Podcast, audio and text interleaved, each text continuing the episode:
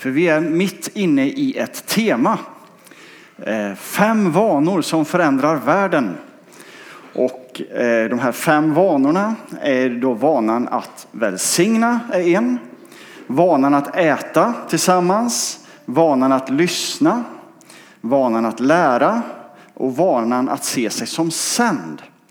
Fem vanor som förändrar världen. Det är ett tema här som vår pastor Valdemar har initierat här nu och han predikade förra söndagen om vanan att välsigna. Och så ska jag predika den här söndagen om vanan att välsigna också. Och sen kommer det två söndagar om nästa vana och två söndagar om nästa vana och så vidare.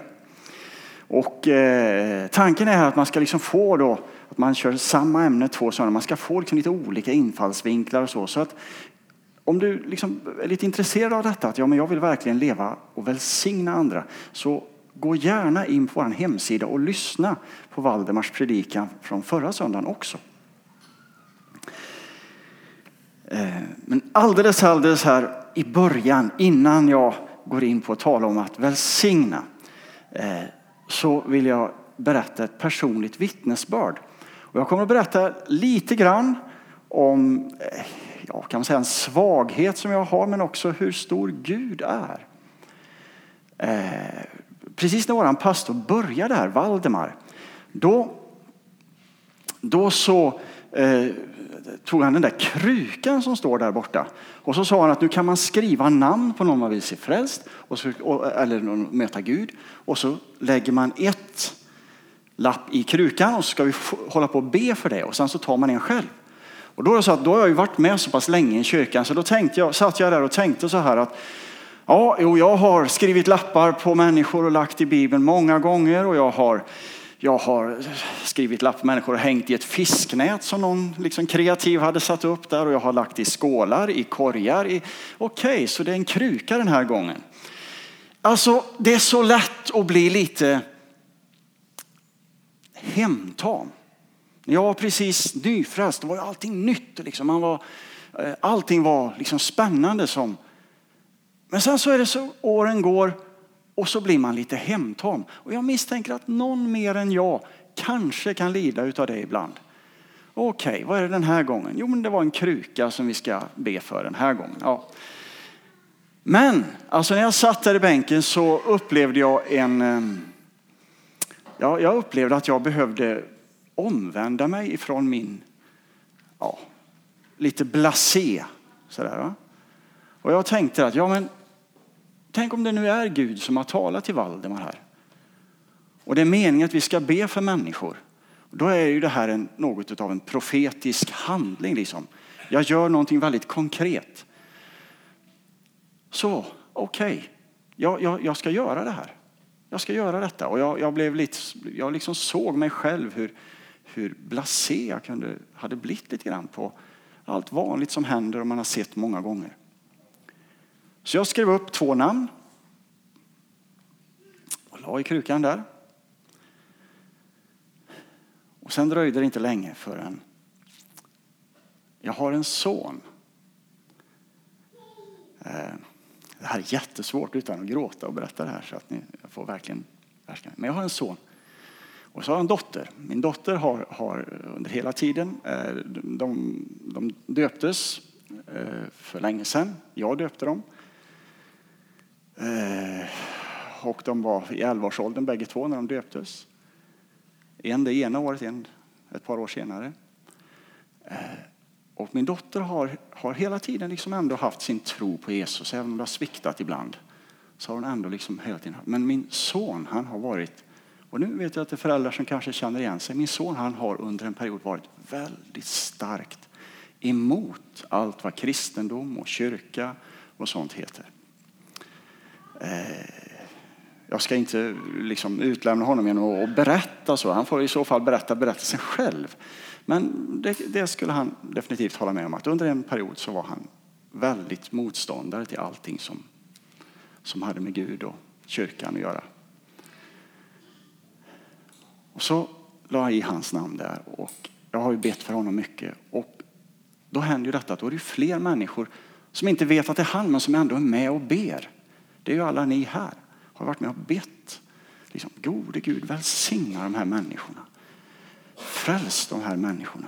Möt med de här människorna som vi har skrivit upp namn på. Och då hände det bara några månader efteråt, ett par månader kanske. Så jag har en arbetskamrat som är bara några år äldre än min son är och eh, på något vis så lyckades han få med honom till kyrkan. Och min arbetskamrat och hans kompisar, det här är Pingkyrkan i Skövde, då, de eh, verkligen la sitt hjärta i min son. Snacka om att välsigna inte bara min son utan mig också. Ja. De la sitt hjärta liksom och sin... Och, och Joel som min son heter, han har kommit tillbaks till Jesus. Det är fantastiskt. Jag, för några söndagar sedan så kände jag för att vara hemma en söndag. Det händer aldrig er, men jag kände för det. och, och då, så, då säger han till mig naturligtvis, men så kan du inte hålla på. Det är ju söndag, du ska gå i kyrkan såklart. Liksom. Ja, så då var jag ju tvungen att ge mig iväg, eller hur? Ja. Och eh, jag ser, jag menar jag är pappa, jag ser, det här är en förvandlad kille. Så var inte blasé på det som händer i kyrkan. Det är det jag vill säga. Utan ta det på allvar. Bestäm dig för varje gång det är någonting. Ja, nu ber vi för detta. Bestäm dig för varje gång. Ja, men det här kan funka. Det här är på riktigt. Vi ber. Amen. Amen. Oj. Det blev en, en story och ett vittnesbörd. Men nu så ska vi tala om att välsigna. Och då slår vi upp eh, Genes, vi, eh, första Moseboken, eller Genesis som den heter i de flesta andra länder. Eh, 12 och 8. Första Mosebok kapitel 12 och vers 8. Och där står det så här.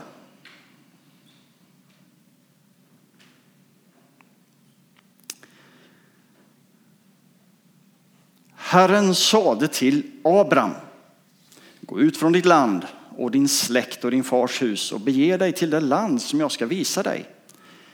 Där ska jag göra dig till ett stort folk.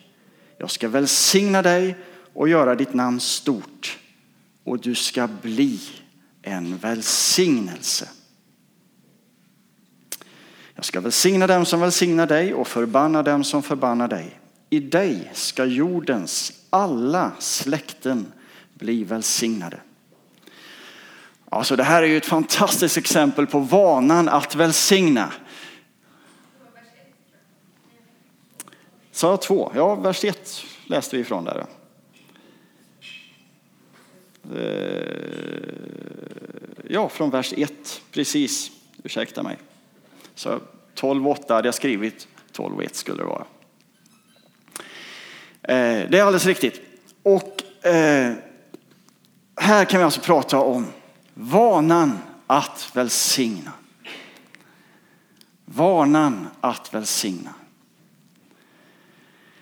Eh, det var till och med så starkt att Abraham, som han hette då, senare känd som Abraham, han blev en välsignelse. Gud välsignade honom och Abraham, det står att han blev en välsignelse. Han gick omkring som en välsignelse. Och det här är ju någonting för dig och mig också. Att, att vara en välsignelse där vi går omkring. Att, att, att, att leva ett sånt liv att jag, jag är en välsignelse när jag kommer. Mitt sätt att vara, mitt sätt att tala, mitt sätt att göra, mitt sätt att handla. Och det som då hade hänt innan här, det är ju att Gud hade välsignat Abraham. Och därför, alltså det var inte det att, att Abraham var duktigare än alla de andra på det viset. Utan han, han trodde och litade på Gud. Det var det han gjorde. Och Gud välsignade Abraham och då kunde Abraham bli en välsignelse för alla folk. Och, och med det så tror jag att det är viktigt att säga att ja, men, tro på och ta emot Guds välsignelse. Det är inte fult att bli välsignad. Eh, vad det än är för någonting. Det, det är liksom inte... Eh, eh, vad ska jag ta för exempel? För, ja, vi, kan, vi kan ta pengar, det är jätteenkelt. Och då, då finns det ju särskilt ibland ett stråk av det man liksom, det är nästan lite fult om någon kristen är lite rik eller så. Men, men har du gott om pengar och tjänar bra, tacka Gud. Det är underbart, det är bra. För att ja, men det ger dig en helt annan möjlighet att välsigna. Eh, eh, det här känns lite skönt att veta att jag är då inte själv en, en med svenska mått mätt rik person. Så jag kan då, jag kan då predika utan något att skämmas. Så att, att, att vara, liksom, tjäna pengar, det är bra. Och vara generös. Eh, det är, man måste få bli, tillåta sig att bli välsignad. För att kunna välsigna. Ett annat exempel, eh, eh många år sedan, en grupp med ungdomar som sjöng lovsång på lovsång på lovsång. Och så var det väl någon, någon farbror av ordning som, ska vi inte be också? Här, vi, måste, vi kan inte bara hålla på här och ta för vår egen del, utan vi måste be också. Så bad farbrorn och så precis när han var klar så slog pianisten igång och sjöng nästa lovsång. och, jag menar alltså, och jag tänkte att, åh lilla farbror, du förstår ju inte det här riktigt. Eh, för det är ju nämligen så här att, att om de ska ha någonting att kunna välsigna andra med, när de kommer iväg och rör sig ut från kyrkan sen så måste man ju bli välsignad när man är i kyrkan. Det är inte själviskt att säga Jesus, jag behöver verkligen dig i mitt liv. För jag måste ju få bli välsignad för att kunna välsigna. Så det är det första jag vill säga. Att skäms aldrig för att liksom bli välsignad. Det är bra. Bli, ta åt dig och bli välsignad så att du har någonting att välsigna andra med. Eh, välsignad för att välsigna andra. Nu fick vi så bra exempel här på hur man kan vara en välsignelse eh, utav skattkistanledarna här. Och, eh, alltså det, det anknyter lite grann till det jag säger här också, men jag, några spridda exempel bara. Och så fick vi några väldigt handfasta och konkreta exempel av vår pastor förra söndagen också. Här är också några spridda exempel som jag har tänkt på. Att uppmuntra, det är ju ganska klassiskt. Att, att välja att se det som är bra med människor och, så, och, och, och verkligen tala ut det. Eh, det är, det är inte heller eh, fult, det är inte fjäskigt. När jag gick i skolan så det värsta man kunde göra var ju att fjäska för lärarna. Liksom. Det, det var någonting man bara inte gjorde för då, då låg man illa till hos sina kompisar. Men alltså egentligen så är det så fel tänkt. För det är klart att man ska säga någonting bra till sin lärare om man har en lärare. Eller till sin chef på jobbet. Alltså din chef kan behöva lite uppmuntran också. Och dina arbetskamrater. Det är inte fjäsk, det är att göra någonting bra, att uppmuntra, säga liksom goda saker, bra saker. Eh, skapa frid mellan människor. Hur ofta hamnar vi inte i situationer där, där någon säger någonting om en annan människa till mig och då kan jag ju välja att säga lite mer att ja, men jag tror inte att, det, att han menade så illa liksom där som du säger nu. Jag, alltså, jag tror att det här är ett missförstånd. Jag tror eller också kan jag liksom vara med att nej, sa han det? Nej, men så får man inte säga. Usch, liksom. alltså, det, är, det är också ett sätt. Men välsigna, då är det mer att försöka och se, liksom, nej, men det, det, skapa lite frid i situationen. Eller hur? Det är ett sätt att välsigna. Vara generös, jag har redan varit inne på det. Eh, låt dig bli välsignad, men låt det inte stanna. Var generös liksom, med det du har, med det du äger, med den du är. Var generös. Eh, skapa trygghet och inte rädsla. Eh, ah, vilken utmaning. Människor vi möter. Alltså det är inte meningen att att, att, kanske särskilt om du i ditt arbete har någon form av ledarskap så ska, du, så ska ju inte de som du jobbar med de ska inte känna sig lite rädda för dig. Alltså, det är inte därför som du ska fungera utan du ska skapa en trygghet, att det känns bra liksom, runt omkring dig. Det är ett sätt att välsigna andra. Eh, hedra människor istället för att utsätta dem för skam. Det är otroligt viktigt. Och det här vill jag nästan trycka på lite grann. Eh, eh, alltså det, det, är väldigt, väldigt allvarligt att utsätta människor för skam.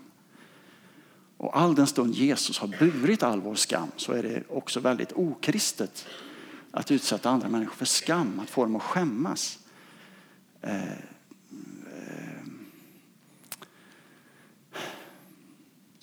ja, det, det, är viktigt att, att omgärda människor med att hellre hedra och att Alltså det står ju någonstans, de kroppsdelar vi skäms för omgärdar vi med så mycket större heder, står det i första Korinthierbrevet 12 där. Och då är det, man liknar församlingen vid en kropp och människorna i församlingen som, som kroppsdelar.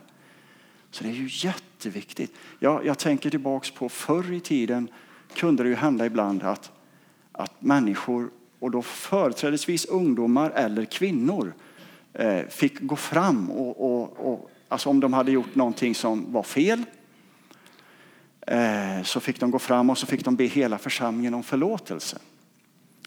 Och det är ju rätt att be om förlåtelse men samtidigt så är det ju också att man utsätter dem för skam. Eh, jag tror mer på den linjen att Alltså jag, eh, för, jag har varit pastor en gång i tiden. Nu är, jag, nu är jag fortfarande kristen. Och ibland så säger människor så här, ja, pastorn Mats, nej, nej, nej, nej, nej, jag är kristen. och så predikar jag ibland. Eh, I alla fall, jag har varit pastor en gång i tiden. Och eh, då hände det sig att några gånger unga människor de hade gjort fel kan man säga. De hade gjort, ja, det, var, det hade inte blivit bra. Och så kommer de och så är de lite förtvivlade över detta och då så är det ju superviktigt att jag inte utsätter dem för skam, eller hur? Tänk om jag skulle dra fram dem så här. Och så liksom, ja, nu får ni be hela församlingen om förlåtelse. Nej, jag ska omgärda de här människorna med Jesus förlåter dig och omgärda dem med så mycket mera liksom, eh, stöttning och hjälp och, och heder. Men nu kan det bli bra. Nu, ni, ni, nu får ni gå vidare. Ni är förlåtna, ni har ett nytt liv. Alltså, du, nu, res dig upp. Gå, sträck på huvudet. Gå med Jesus.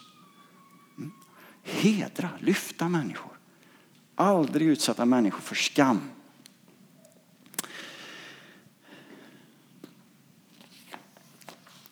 Några spridda exempel var det. Jesus är såklart det bästa exemplet på att leva en välsignande livsstil. Vanan att välsigna. Eh, det här fanns ju i hans person. Och då vill jag läsa ett bibelställe. Ska vi se om det blir rätt den här gången. Apostlagärningarna det har jag faktiskt slått upp i min bibel här så att det är rätt den här gången. 10 och 38 från Apostlagärningarna. Eh, vi kan börja redan från vers 37 förresten. När vi ändå är igång och läser. Och här är det då i ett sammanhang där Petrus, han predikar om Jesus. Och han är hemma hos en man som heter Cornelius och de känner inte Jesus än och Petrus ska precis predika här. Han ska precis sätta igång och predika om Jesus för Cornelius vill det. Han, har, han är en rik man och han har massa tjänare och grejer och familjemedlemmar och allting han har samlat ihop. Och nu ska Petrus predika om Jesus.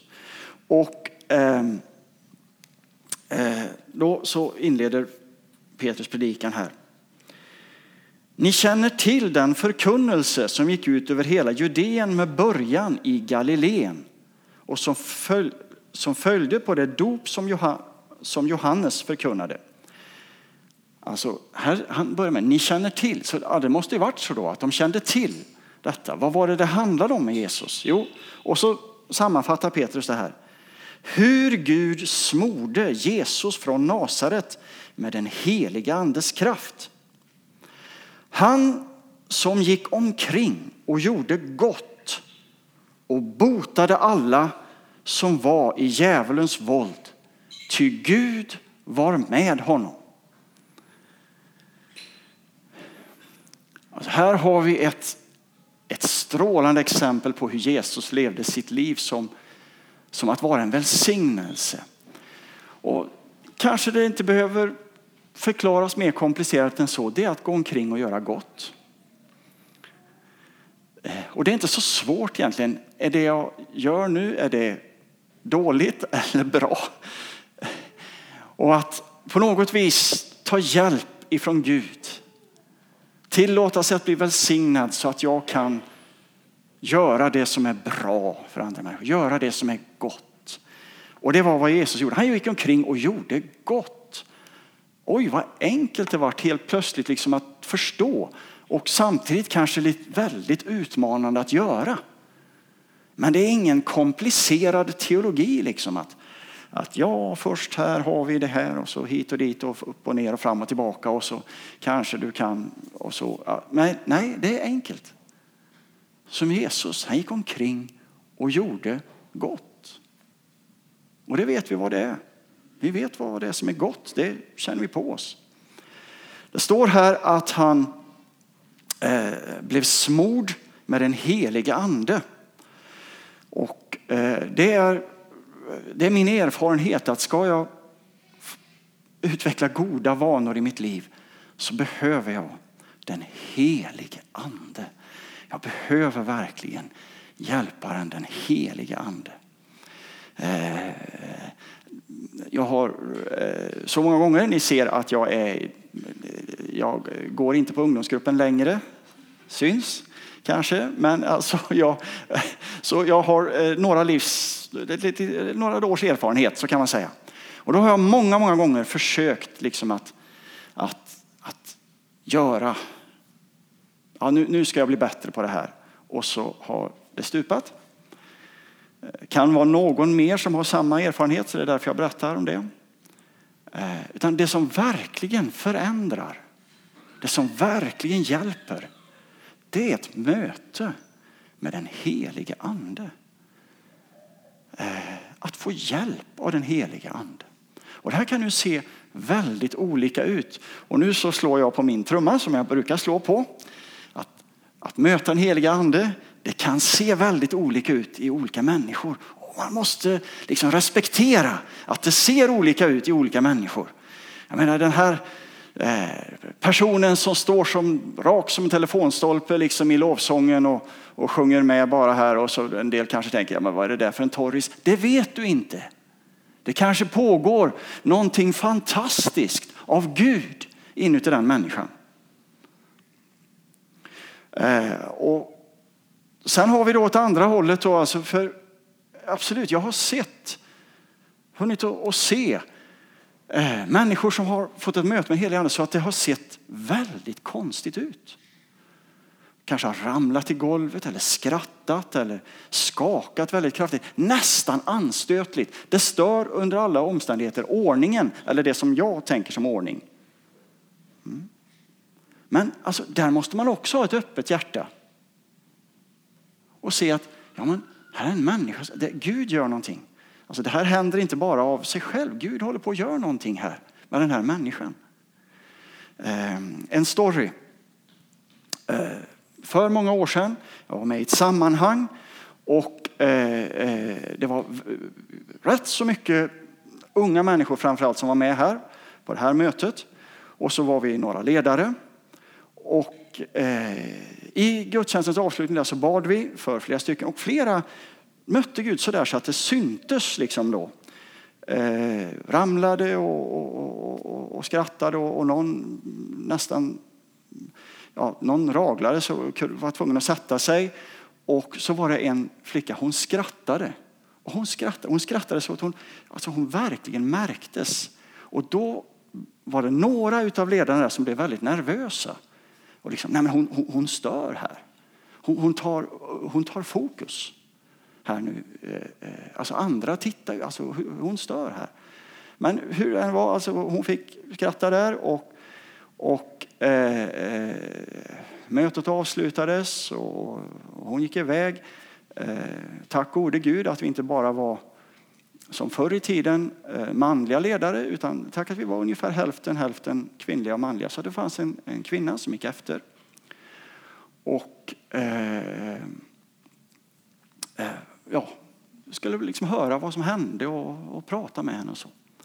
Och kvar var vi andra och det uppstod en diskussion där. Ska man tillåta detta? Eller ska man stoppa det? Och sen var det någon som liksom var lite mer, ja man, man, man tillåter men man bär ut personen. Ja men det fanns olika varianter, vi kom väl inte fram till någonting direkt. Eh, några månader senare så pratade jag med den där kvinnliga ledaren. Och då så, eh, alltså jag kan sammanfatta det ungefär så här att då, då förklarade hon att den här unga kvinnan som såg ut som att hon hade allt. Jag tror att de andra unga tjejerna säkert skulle vara avundsjuka på henne för hon hade allt, coola kläder, så bra ut. Liksom, helt det där.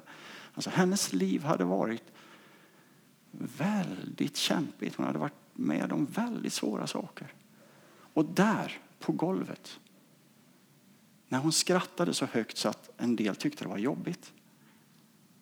Där blev hon helad inuti av Jesus.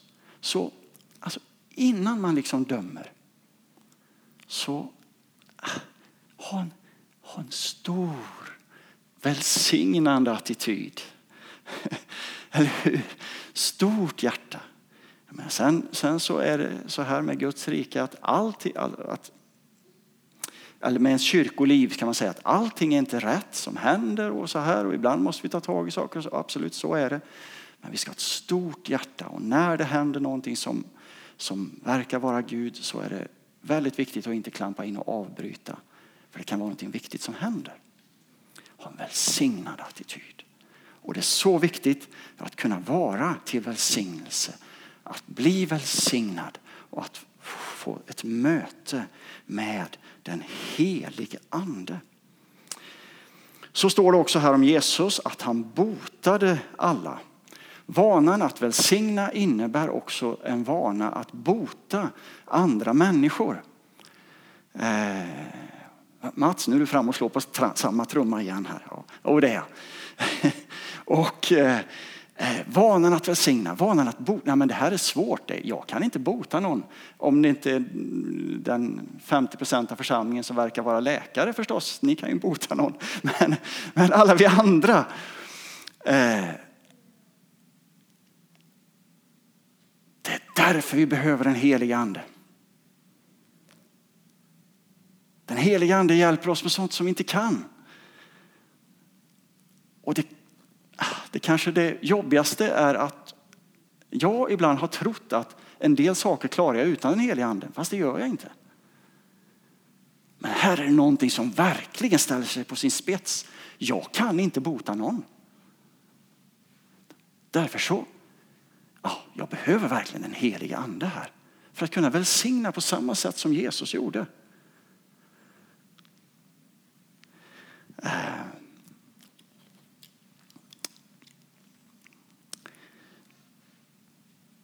Det händer under hela tiden.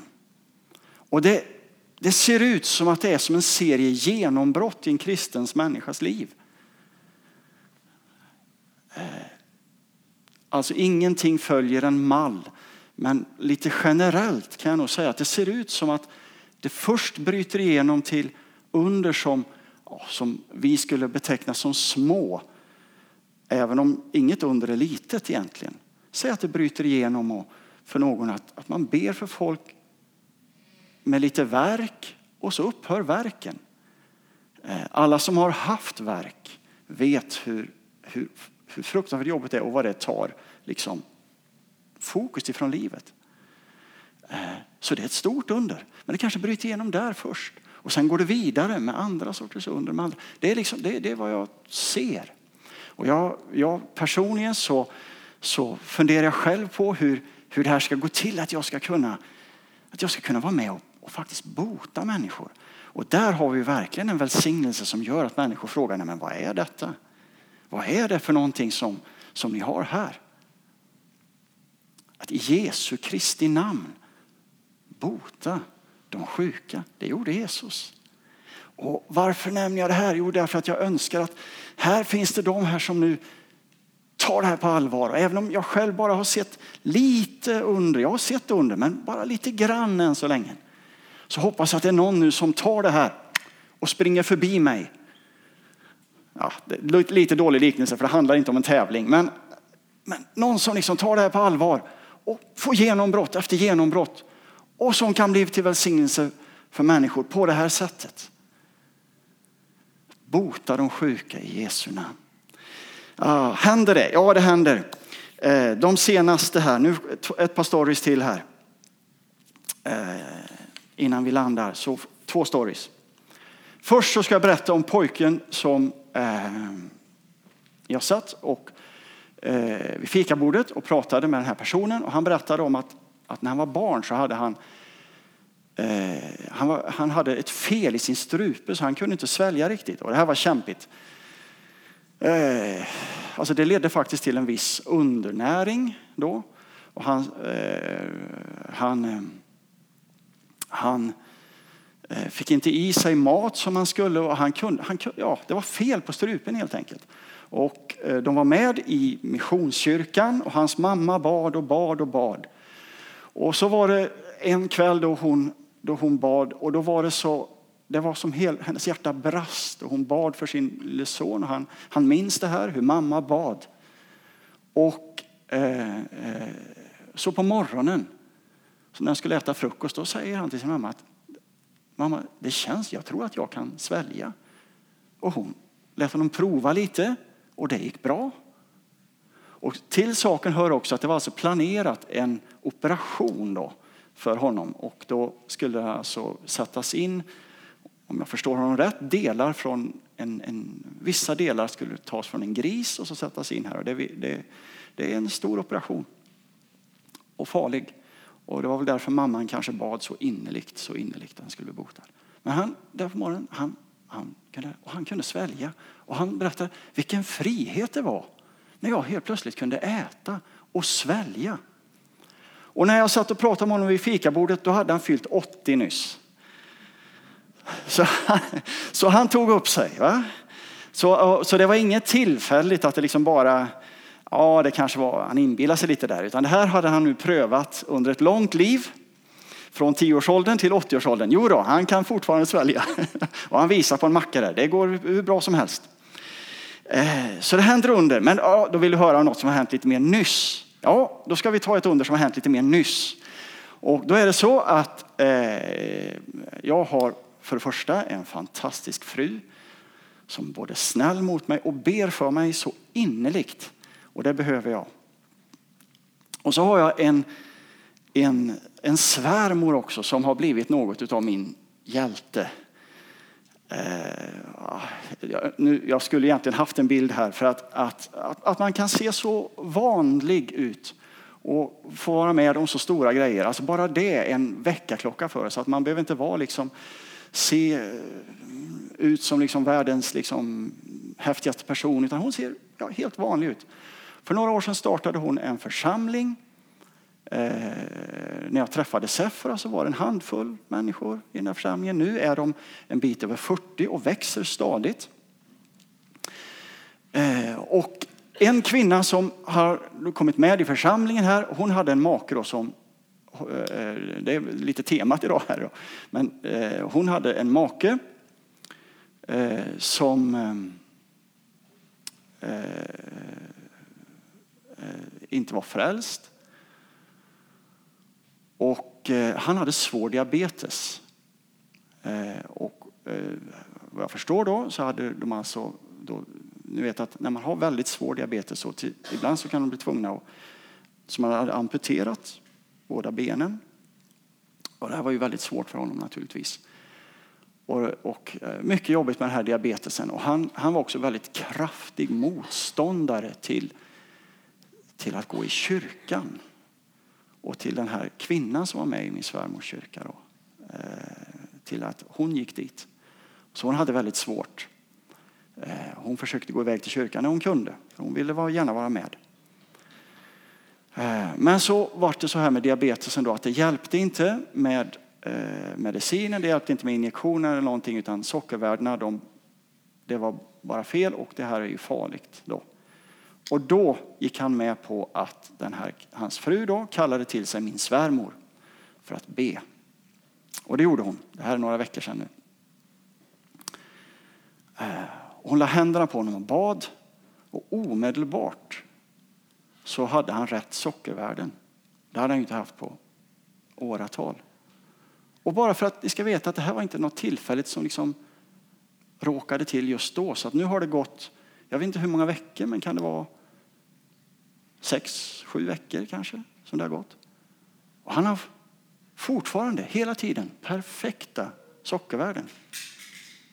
Så det händer under nu också. Det är inte bara Ebe, som den här gamle farbrorn heter, som blev helad någon gång i slutet på 40-talet, utan det händer under nu. Det händer under nu. Du kan välsigna, du kan vara en välsignelse genom att våga, det är det det handlar om, ta en risk och bedja. Eh, eh, gör som Jesus gjorde. Han tilltalade sjukdomen att gå. Eh, ja, men det, jag tror inte att det är en ond ande. Nej, men alltså det, är inte, det är inte det det handlar om. Utan Jesus talade till kroppen eller till sjukdomen eller vad som helst. Alltså, han tilltalade den. Det var ett kraftord. Eh, vi kan aldrig se någonstans i Bibeln att Jesus, åh käre gode Gud, tack för min kära syster här nu som jag nu glömt bort namnet på så därför så ber jag och säger syster. Eh, och eh, hon har varit så snäll och god och bra och därför så tycker jag att du borde få välsigna henne. Alltså, skippa det. Skippa det. Utan så här, lägg händerna, lägg händerna på den som är sjuk och så eh, Naturligtvis, man behöver vara beredd, man behöver ha varit inför Gud. Och så gör man som Jesus sa och så tillsäger man i Jesu Kristi namn, var botad eller i Jesu Kristi namn, du verk, gå din väg. Eller någonting sådant i den stilen. Eh, och du, ibland händer ingenting när jag gör det. Och så är det några gånger då det händer något. Och jag jobbar på, eller jobbar på, jag, jag, åh Gud, nu måste du hjälpa mig här. Hur ska det här kunna hända oftare och mer? Ja. Vanan att välsigna innebär att i Jesu fotspår ha vanan att bota andra människor. Det här var en utmaning va? Ja, det varit lite... Oh, hur ska vi klara det? Ja, men det gör du inte. Det är därför du behöver hjälp från Gud. Det är därför du behöver... Oh, nu fick jag en för svår utmaning här. Den där Mats, han sa att jag skulle bota sjuka här nu. Hur ska jag kunna göra det? Jag måste ha hjälp från dig Gud. Utmärkt, det är precis rätt läge. Det är precis rätt läge. Det är precis där vi ska vara. Herre, jag behöver dig. Åh Gud, jag behöver dig. Jag klarar inte det här av mig själv. Alltså, ja, men jag, självklart, jag kan inte bota en enda människa. Här kommer jag i Mats namn. Futt. Det är ju ingenting. Jag har Jesu namn och så ber jag om hjälp av den helige Ande. Då kan det hända grejer. Amen. Oh. Ja. Ur ett missionellt perspektiv har vi ju det här då. Eh, ja, missionellt är ett nytt ord som jag... Ja, men det är väl okej. Okay. Förut brukar vi säga evangelisera. Ja, men missionellt står inte i Bibeln. Det gör inte evangelisera heller. Men det beskriver någonting som står i Bibeln. Så istället för att vi har jobbigt med att det är ett nytt ord så säger vi missionellt. Nu så, vi ser detta ur ett missionellt perspektiv. Amen. Det kan man köpa, det, är ingen fara alls. Vi menar alltså med det att man missionerar. Eller hur? Att man eh, berättar om Jesus i ord och i handling. Att ha en vana att välsigna. Vanan att välsigna. Det är ju alltså att göra som Jesus. Låta sig bli fylld med den helige ande. Och om Jesus behövde bli fylld med den helige ande, ja då behöver verkligen jag bli fylld med den helige ande. Jag behöver verkligen ta hjälp av hjälparen den helige ande. Och det får se ut hur det vill. Det kanske inte syns alls utanpå. Eller också så syns det utanpå väldigt mycket så att det nästan en del undrar vad som händer. Ja men det är okej okay, båda delarna. Och så tar jag hjälp av honom och så kan jag välsigna. Gå omkring och göra gott, precis som Jesus gjorde. Ta bort skam från människor. Ta bort eh, eh, eh fruktan från människor. Eh, uppmuntra, skänka lite glädje. Eh, vara generös.